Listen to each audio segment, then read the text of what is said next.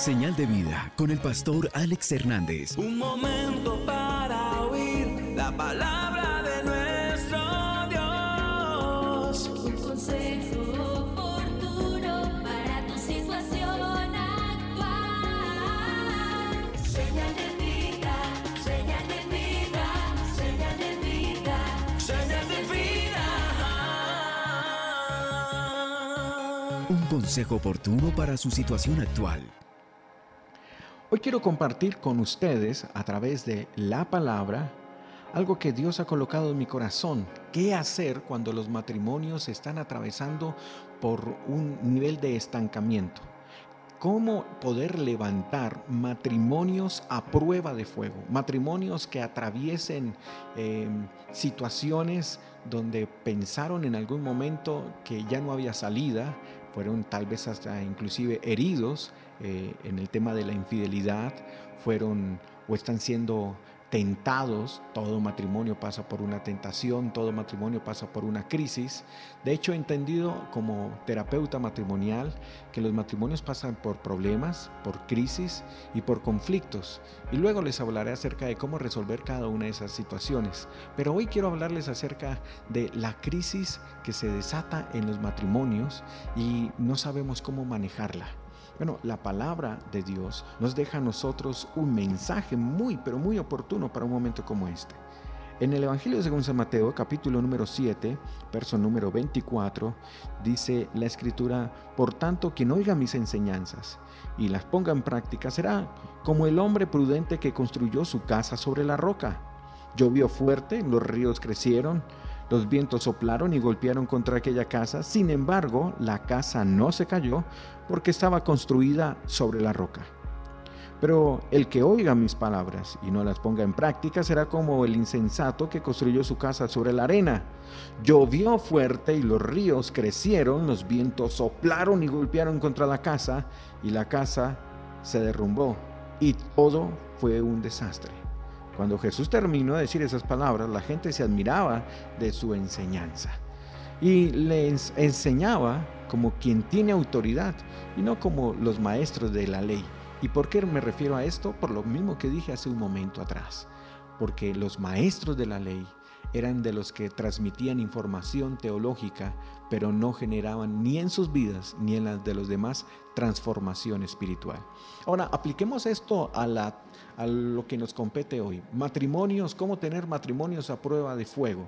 Pues mi querido amigo y hermano y amiga que me está escuchando, yo creo que una de las cosas que necesitamos entender es que todo matrimonio, toda vida va a estar sometida a la prueba de la lluvia y de los vientos contrarios. Todo matrimonio va a pasar por una tormenta.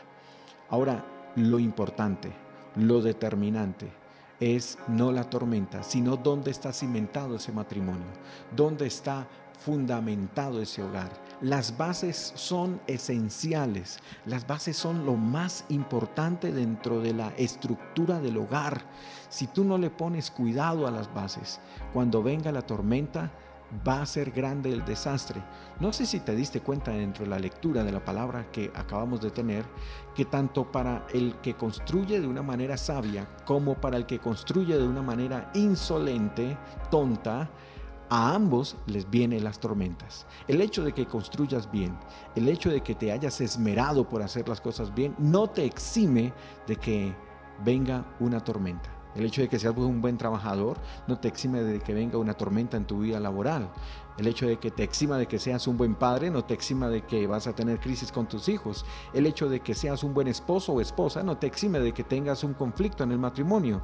Lo que sí interesa aquí es que los buenos hogares, las personas que han dedicado a tener tiempo, de construir tiempo a través de fomentar el tema de las bases, ahí es donde va a ser el éxito para el matrimonio. Y una de las columnas más importantes que debemos tener en cuenta, mi querido amigo, para que un hogar esté a prueba de cualquier circunstancia que se venga en la vida, es que debe estar fundamentada en Dios.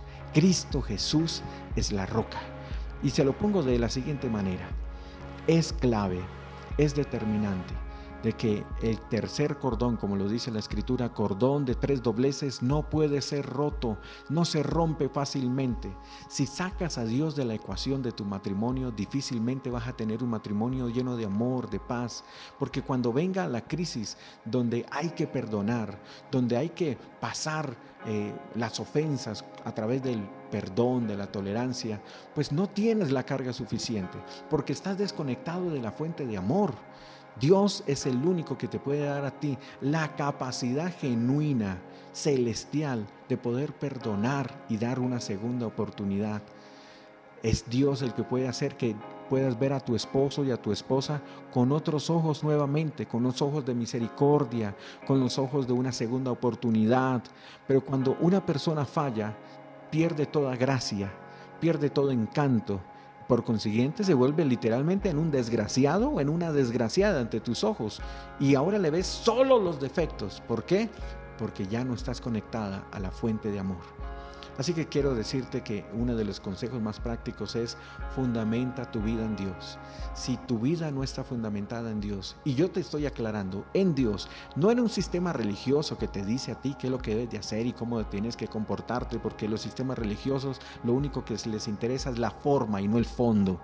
Y yo quiero decirte: busca a Dios genuinamente, en un lugar donde te puedas conectar genuinamente con Dios. Eso es básico, eso es elemental. Y lo segundo, si Dios es la fuente de amor en tu vida, vuelve a la ternura.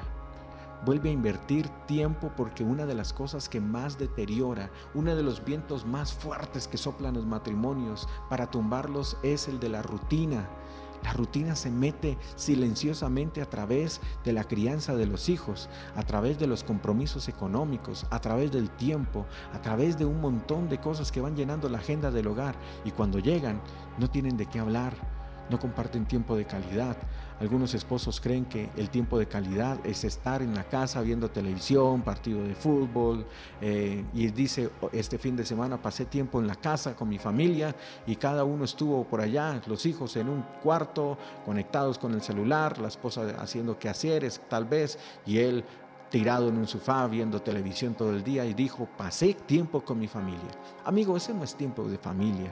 Amiga, estar haciendo aseo en la casa o estar organizando documentos en la casa mientras tus hijos corren de un lado para otro no es tiempo de familia. Tienes que invertirle tiempo de calidad a tu hogar, y esa es la mejor manera de hacer las cosas, invirtiendo tiempo. Salgan los dos a tomarse un café y hablar de la vida. Salgan los dos como pareja a ver una película romántica en cine. Salgan como familia a compartir un tiempo de calidad en un parque de diversión, enseñar a ese chico a montar bicicleta, hablarles acerca de cosas de la vida. Es importante que hagamos hogares y matrimonios a prueba de fuego, entendiendo dos cosas: que Dios debe ser la base y el fundamento, y dos, que de ese amor que Dios nos da lo debemos compartir con el esposo, con la esposa, con los hijos, para que no solamente tengan tiempo al lado nuestro, sino un tiempo de calidad.